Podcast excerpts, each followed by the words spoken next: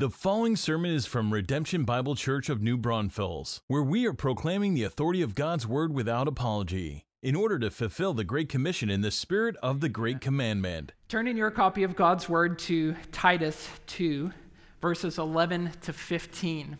If you don't have a Bible this morning, um, or you want to be in the English Standard Version, which we use, just stick up your hand and our ushers will get one to you. If you don't have a Bible at all, this is our gift to you. Merry Christmas. You can keep it. If you just forgot it at the end of the service, just leave it on your pew and uh, it can be there for you. Um, if you need sermon notes, I'm sure Greg has some of those too if you want to follow along. In those blue Bibles, Titus 2 is found on page 579. But turn in your copy of God's Word to Titus 2 11 to 15. We continue this morning in our verse by verse series through this epistle. And Titus has been good to us these last several weeks, hasn't it? Anybody learned something new in the course of these verses? Anybody been challenged by something, convicted maybe, even encouraged? I hope so. I really hope so. God's word does all of those things when we actively engage it. God's spirit will teach us and challenge us, instruct us, convict us, and encourage us through his word. And so I hope that you are being equipped, that you are being outfitted to live out your faith and to glorify God with your life. I hope that your understanding of the gospel has increased. I hope that your pursuit of godliness has been inspired. And I hope that your zeal for good works has been intensified as we seek to get this message out. But do you know what lies behind all of those things? Our understanding, our ability, our zeal for good works. Do you know what lies behind our ability to grow in all of those things? It's grace. It's grace. Grace, simply defined as undeserved favor. It's receiving something that we didn't earn or we didn't work for. And the entire Christian life is impacted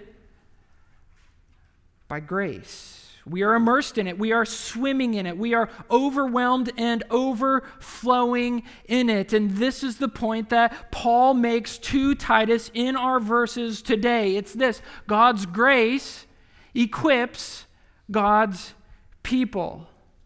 God's grace equips God's people, and none of us could live for Christ apart from God lavishing his undeserved favor on us. And it is a beautiful thing in our verses today that Paul brings us back to after, especially last week, laying out a long list of how we are to live in a manner that glorifies and honors God. That can be a heavy burden trying to do it on our own because we cannot, can we? It is all by grace. So let's read our text now. I want to read it for you, and you follow along in Titus 2 11 through 15. It says this For the grace of God has appeared, bringing salvation for all people. Everyone said, Amen, amen, right? Training us to renounce ungodliness and worldly passions and to live self controlled, upright, and godly lives in the present age, waiting for our blessed hope, the appearing of the glory of our great God and Savior, Jesus Christ, who gave himself for us to redeem us from all lawlessness and to purify for himself a people for his own possession who are zealous for good works. Declare these things, exhort and rebuke with all authority. Let no one disregard you. This is God's word for God's people. Let's take this now, a verse at a time, and feel the impact of grace in our lives. See, beginning in verse 11, the text where we've begun is grace saves us. Grace saves us. The grace of God has appeared, he says, the grace of God has appeared, and it's appeared in the physical form of Jesus Christ. You may not realize it, but these verses, this passage, is also a Christmas passage. It is a Christmas message. We're in this book very intentionally on these dates because it is pointing us to the birth of Jesus Christ. It's referring here, this grace of God appearing to his birth and life, that first coming, the first advent, when God came to us in the flesh. And why did he come? What does it say in verse 11? He came what? To bring salvation for all people. God knew that humanity was in a pickle and could not get out of it. He knew we were stuck. He knew we were enslaved to our sin under the wrath of God, John 3:36 says. And so God's grace appeared. It burst onto planet Earth on a lonely Judean hillside. It was born in a barn to young parents and announced to insignificant shepherds. And for 2,000 years, his birth that brought salvation is being proclaimed to all people. The angel in Luke 2, verse 10, when he appeared to the shepherds, he says, I bring you good news of great joy that will be for all people. For all people, grace has appeared finally his life and death accomplishing salvation for his children, and it is a message to be proclaimed to all people. Now, this is glorious news. This gospel of grace is not just for the Jews, but it's for Jews and Gentiles. It was for slaves and freemen. It is for Africans and Asians and Europeans and North and South Americans, Australians, all people. This is the good news of Jesus Christ that salvation has come. Salvation has come. See, grace saves us. This is what he's bringing us back to. Grace is what gets us into the pool.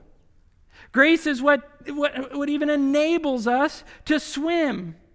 We we were comfy on our couch just watching life go by until the grace of God appeared. The good news of Jesus Christ took us out of living for ourselves when we had no desire, no ability to do anything else, and it thrust us into the pool. See, when grace burst into our life, it reordered our desires, it reprogrammed our abilities, bringing salvation. And so the application is pretty obvious, isn't it? Grace comes in, grace saves us. We are immersed in it. So, what are we to do? Believe Jesus. We should believe Jesus, not just believe in Jesus like kids believe in Santa, but we believe that Jesus is who he says he is.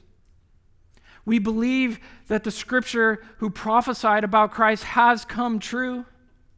We believe the demands and the commands of Christ of what it means to live a godly life. We believe that he rose again, defeating death and winning eternal life for us. Do you believe Jesus this Christmas?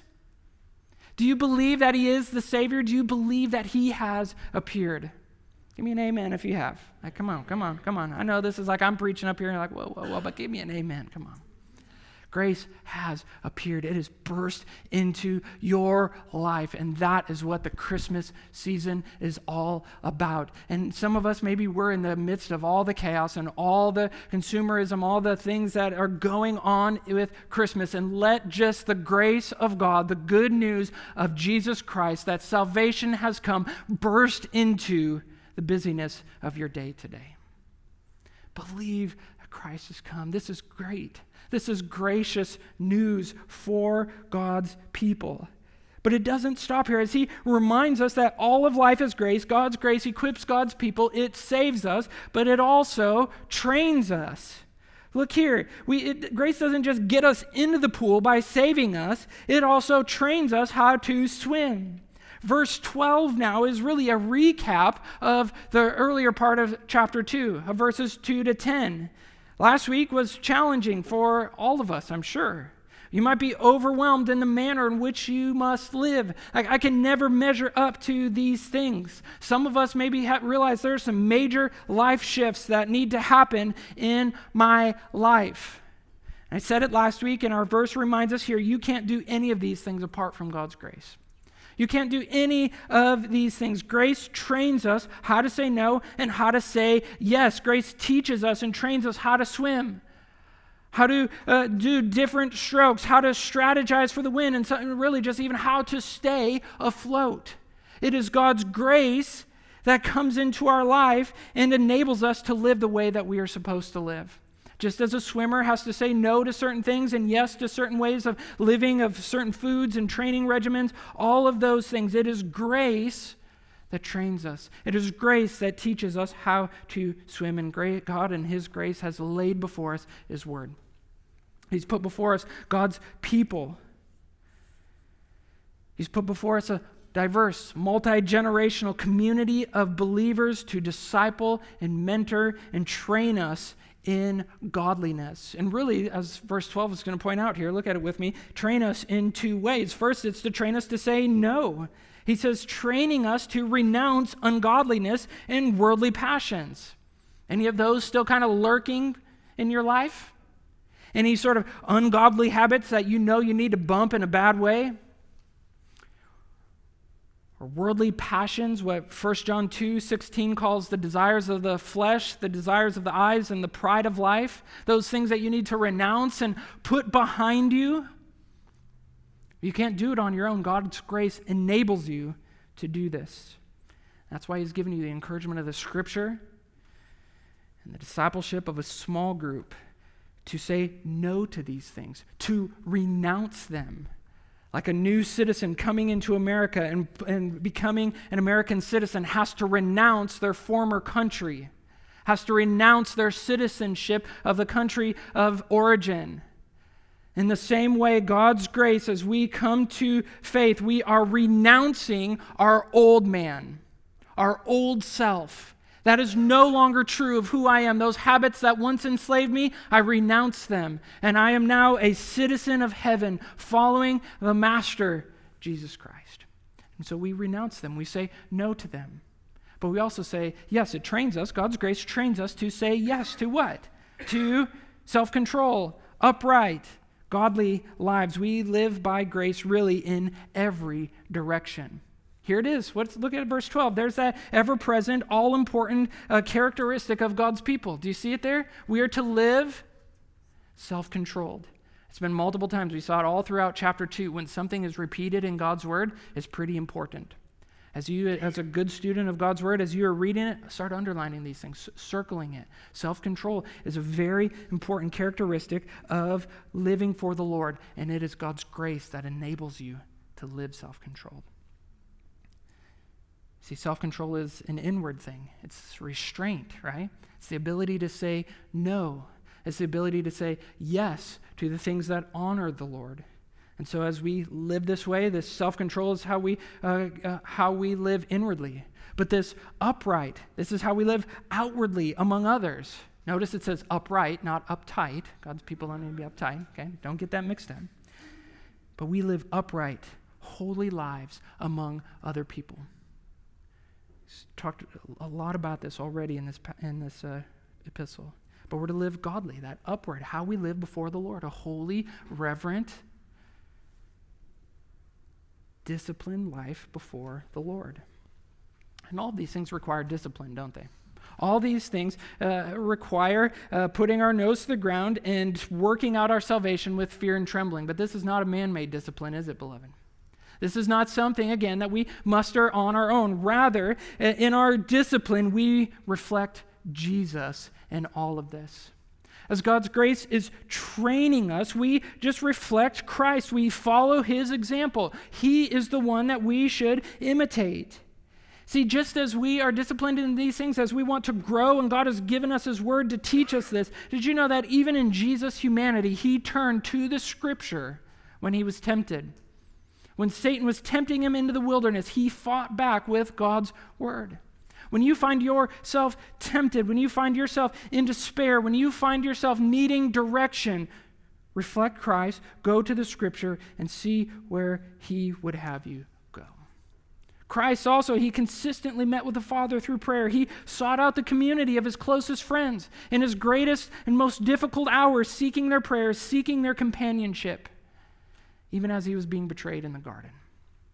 See, we reflect Christ uh, as we seek to live grace filled, gracious lives, even in our training. Even in the worst of times, even in our seasons of waiting, even then, God's grace is on display, is at play, teaching you how to swim, how to live in God's earth.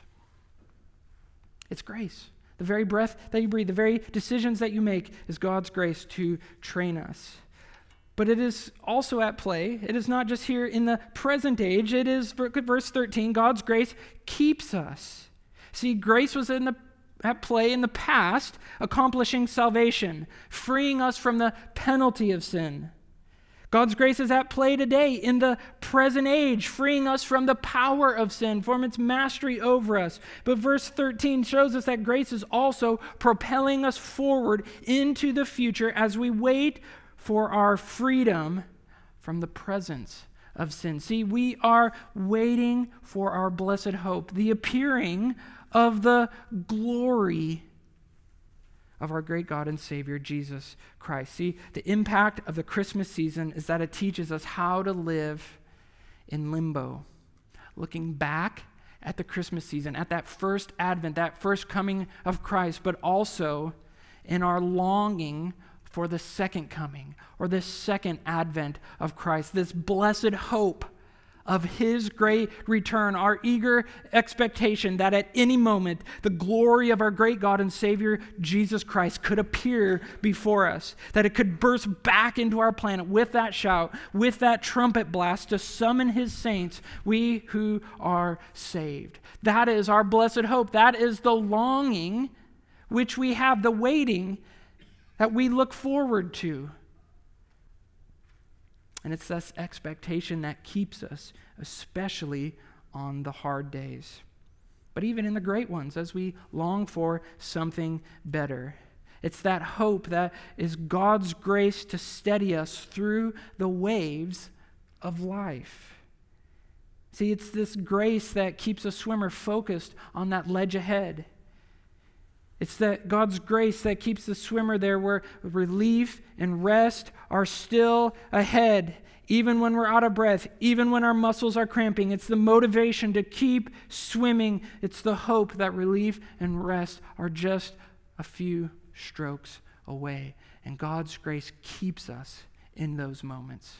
It keeps our eyes fixed on Christ. It teaches us how to live in the tension, in the limbo of here, of this solid foundation, the, the truth that we know that Christ did come as a baby to save his people, and yet we are looking ahead to where he will come and be the king. Beloved, wait for Jesus.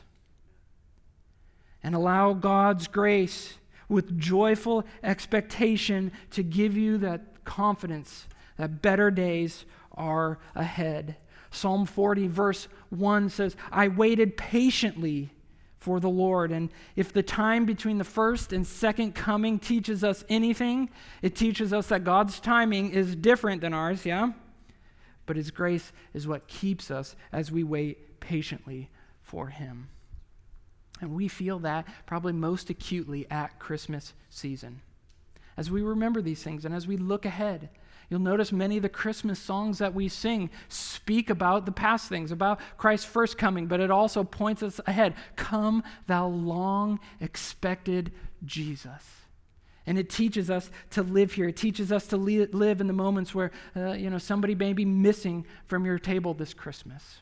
It teaches us where Christmas, uh, you know, maybe it's just the farthest thing from your mind because you're living in the chaos and the busyness of today because work is insane. Maybe your bank account is empty and you have no cash for gifts. Maybe family stuff is just pretty intense right now. But it's in these moments, as we are anchored in Christ's first coming and expectant in his second coming, it is his grace that is keeping you, eyes fixed on Christ, the one who bought you and is also beckoning you.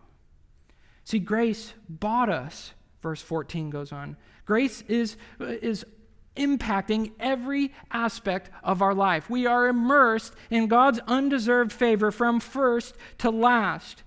There's a yo yoing happening here in verse 14 that, that he's bouncing back and forth from past to future and back. See, our confidence in the future return is because of the guarantee laid in the past, and it gives us the grace to live in the present earnings. See, verse 14 points us back to Christ's death. See that when he gave himself on the cross to buy us or to redeem us, it says, to set us free from pay, by paying the ransom from our slavery to sin, or what he says, our lawlessness, from all lawlessness. We were lawbreakers in our flesh. We were lawbreakers apart from Christ. We kept sinning. We were breaking God's moral demands over and over and over, and it is all that we could do. And so Christ did what was necessary by living a life without breaking the law and then taking the punishment the consequences that we deserve, that we should have received, he took them on himself. He gave himself. He sacrificed himself. Why? To redeem us from all lawlessness. He took the consequence, he took the stain, he took this our sin on himself, and he brought us not just back to neutral not just say, okay, I took care of the penalty, now go figure out how to live your life. No, God's grace was overflowing, so much so that, look at it, and to purify himself a people from his own possession. No, second, he purified us, he made us clean, and he put his righteousness on us that we might be justified. And now, enslaved to God, a people for his own possession. He bought us and owns us and gave us his clothes, gave us his righteousness. Beloved, we have a new master, a gracious master that bought us out of the oppression from our cruel master, sin.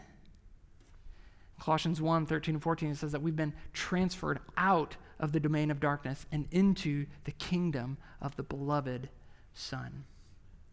So we have a great new standing of righteousness in Christ. We have been purified, made clean, declared right in Christ. But it doesn't even stop there. He's brought us not just uh, taken care of our sin problem, not just made us righteous or declared us righteous in Christ, but then He has also, as His people, commissioned us, commissioned us to do His work to be those change agents armed with the gospel, armed with this good news to tell others about how they might be set free from the cruel master of sin. See, third, we've been commissioned to be zealous for good works. We are sent out. We are sent out to do his work. But what are these good works? You know, we, we, use this a lot, right? This is kind of a Christian term. You've heard of good works or good deeds. Are we saved by the good things that we do? No. You shake your head. Nope, we're not. Don't let anyone confuse you. Don't get that mixed up in your mind. You're not saved by the good things that you do, and God takes notice, like, yep, okay, well, he's done enough. Okay, on my team, yep, he's got good enough skills. She, okay, I want her. Yep, she's on my team. No, no, no, no, no, no, no. How are we saved? By good works or by grace? By grace. And we've been bought by grace, and we're sent out by grace to do good works. See, here's a simple definition. Maybe you're wondering what good works. What are we exactly to be zealous to do? Well, simply, Good works are helping others for their spiritual good. Let me say that again. It's helping others for their spiritual good, oftentimes by helping with physical needs. Helping others for their spiritual good, oftentimes by meeting physical needs. And the spiritual part is important. Now, good works is all throughout Titus. He is motivating and equipping this, these churches here on this small island who are scattered abroad, who are in the strategic island for the advance of the gospel. And he talks about good works over and over and over again. And it is so important to not mix this up in our mind. It's helping others for their spiritual good, oftentimes by meeting physical needs.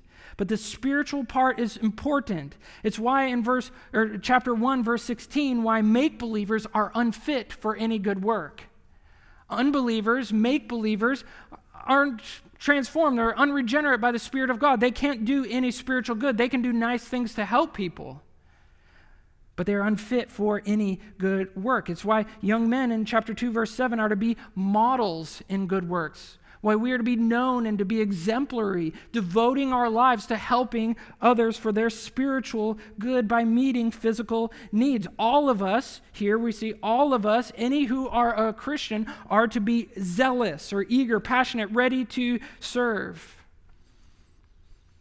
And in chapter 3, he'll go on and he says, We must be ready and devoted. He says devoted twice 3, verse 8, and verse 14. But here we're told that we're to be zealous to do these things. Now, many of you know this, but I'm a pretty zealous Packer fan. Grew up in Wisconsin. They play at noon today.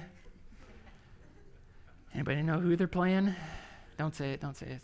we can't defile God's house by saying their name. we should probably edit that out of the recording. But I'm a pretty zealous Packer fan. I love to watch the Packers. But my zeal for them must pale in comparison for my zeal for the spiritual good of other people. And if that, if my zeal to watch the Packers, if an opportunity to arise this afternoon that for to engage in good works for the gospel, and I said, no, not, I can't do that, and I'm going to go watch the Packer game, and said, then really, where is my zeal, my priority lie? And that's just one, one example. But we are to be zealous, passionate, ready, devoted knowing that the gospel is the most important thing, that God's grace has come. And it has appeared, it has burst onto the scene, and we have hope for better days ahead is our greatest priority. It is what we engage in, it is what we are so eager to do. And we help people by meeting physical needs, which are often the pathway into the spiritual help people truly need. And all of this is by grace. Your ability to do any of these things, the skill that you have, this was by God's grace. Your purchase out of sin and into the Son, that was undeserved. Your involvement in good works is undeserved. God did not need us to do all of these things, and yet His grace outfits you with the skill and the suit that you need to swim in this world. It is all from God's grace. It is the pool in which we swim. It was the pool, it was God's grace that pushed us into the pool. It's God's grace that taught us how to swim, and it is God's grace that teaches us how to swim alongside other people and how to throw out the, the, the life raft and how to throw out the things to come alongside because God needs to go down and He needs to regenerate them, and then we get to come alongside in good works, helping train people how to swim. This is discipleship. This is good works. And so, what are we to do? We're to surrender our life to Christ. We're to surrender to Jesus our time, our talent, our treasure. This is what we do. God's grace bought us. We are a people for His own possession. We are a people commissioned to good works. And I am so thankful that there are many in our church that are committed, that are zealous for these things. As your pastor, I get to hear about these things, but there are men sitting right here before us that stand ready to help you move furniture, to help with minor auto repair, to help, to help you with budgeting and money management, home repairs. There are ladies in our church ready, zealous to engage in good works, to help with childcare, with meals, with compassion. There are many of you zealous already that have, are contributing to people in financial pinches, that are serving the many and various needs of our city, that are helping the hungry and the homeless, reaching out to kids and our most vulnerable with the gospel, caring for those in crisis good work. This is living out the grace of God in a graceless world. I had a very sobering meeting this week with many uh, church leaders and nonprofits and ministries and things that uh, exist here in New Braunfels. And we met uh, with the McKenna Foundation, and they were putting before us just some of the needs, some of the statistics of our city and of Comal County, some of the, the, the problems that exist here in, in food shortages and hunger and kids and uh, homelessness and all kinds of things. And there was one statistic that really stuck out to me and it was really it was about foster care you know there's i don't even remember now the number of children that are here in comal county and I was thinking, like, I wonder how many foster families are qualified that have been trained, that have opened their home up to children in need. Guess how many are in Comal County? Think it's over 100? A couple hundred? Thousand? 46. 46 in the entire county Comal County. or 417 kids in that care. It's quite a few kids per family, isn't it? And that really needs to change as God's people rise up to care for the or- orphan. There's a whole host of that. I mean, I walked out of that meeting just like depressed. it's like sin still exists. We are God's people. We have the light of the gospel in a dark world. And it's really not. Comal County isn't really any different than any other county because sin exists. Problems exist everywhere. And that's why God has commissioned us to be zealous for good works. And so this Christmas, as we surrender to Christ, let me just challenge us to expand our capacity to serve. Let me challenge us to expand our involvement, to reach a little further, to surrender a little more. I know that's just one big kind of thing, but I know of many needs within our own church. There's an elderly lady that's connected to our church that's homebound that could use some just care and encouragement. There's people within our church that need a ride from time to time. There are teens in a local shelter that could just use some love and some gifts this Christmas. These are some very tangible ways that we can live out the grace of God in our life. And if God is moving you this morning, if you're thinking, yes, it's Christmas, I know I, I need to l- just look beyond my own life. I need to be zealous. That is not something that I could characterize my own life by. Well, we have a great opportunity right after the service uh, to serve a local shelter and some teens in need here, right here in New Braunfels. And so, if you are interested, if you like, this is something that I could be involved in, then immediately after the service, I'm just going to make this little pitch. We'll go back to the text, but I just want to put immediately after the service, meet the Wellborns just right over here. I've asked them to look into this opportunity, but we have a great privilege to extend the grace that God has shown us to others. And so, right after the service, right over here, a way that we as a church can band together and to serve some in need, those that have been kicked out of their homes in many cases and have nowhere to go and we can extend the grace that God has shown to us. So God's grace impacts our life from beginning to end, doesn't it? It impacts our life from beginning to end. And so let's look at our final verse here. God's grace leads us. God's grace leads us forward. It has saved us, it, is, it trains us, it keeps us, it has bought us, and it also leads us. And verse 15 here kind of stands here uh, as a in between to these two sections, and it's really a charge to Titus and every preacher after him with some sobering words to declare these things, to exhort, rebuke with authority in such a way that people listen and take notice. But what are these things? What is the content of this message that is to be declared, exhorted, and rebuked? What is the message that comes with authority? It's the message of grace. It's the message of God's grace. Don't miss this. The message that any preacher has is not an authoritarian message of do's and don'ts, nor a fluffy, feel good about yourself, ear tickling pep talk. It is a message of earth shattering, life transforming gospel of God's grace that burst into existence in the appearance of Jesus Christ. This is the message that is unapologetically proclaimed, or should be, from every pulpit every Lord's day. This is the authority. The authority is not in the man, the authority is not in the manner of his voice. The authority is the gospel of grace found in this book that can be opened and proclaimed with the authority that is in God's word, the power of God's word. Armed with grace, the gospel of grace is what I and every preacher is charged to lead with in both the manner of our life and the message of our lips grace leads us. It's the gracious coach or swim instructor that leads his swimmers well, knowing the impact of grace in his own life. And that has inspired and instructed and equipped others to swim by grace themselves. Beloved, regard the message of grace. Don't miss this in your own life. Don't get the good works and the grace mixed up. Don't think that it's just grace that got me in and now I have to pull myself up by my bootstraps to keep going.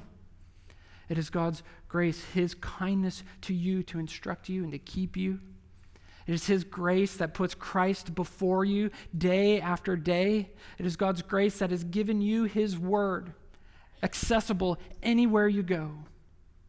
It is God's grace that has given you a community of believers around you to help you figure out how to live life in a way that honors God. And it is God's grace that teaches us to worship Jesus. To worship Jesus. That's the application. As we think about God's grace that leads us, of the manner in which a preacher is to preach, a manner in which we are to hear preaching, not in a way that is ear tickling, not in a way that puffs me up, but it is meant to lead us to worship Jesus. To keep our eyes fixed on Him. That's the message. That's the grace that saves. That's the grace that trains. That's the grace that keeps and redeems and leads and leads you to worship Jesus, to take eyes off yourself, eyes off the messenger, and points you to the grace and the glory in the appearing of Jesus Christ, our great God and Savior. It's grace that enlivens our soul to worship. It's grace that teaches us to worship in spirit and in truth. And so we're going to close our worship service now with just doing that, with worshiping Christ. This is what we do. This is why we gather. This is why we sit under God's word, not to make us better listeners, not to uh, move us in line, but God's word, preached rightly, with authority, without apology, is meant to make us better worshipers. And I hope this Christmas your worship is rich as we dust off some of the old songs, as we uh, sing some of the newer songs. Not for tradition's sake, not for uh, appearance sake, but simply to point us to the grace and glory that were found in the appearing of Christ Jesus and his return. And so as we worship, we're going to sing a song, yes.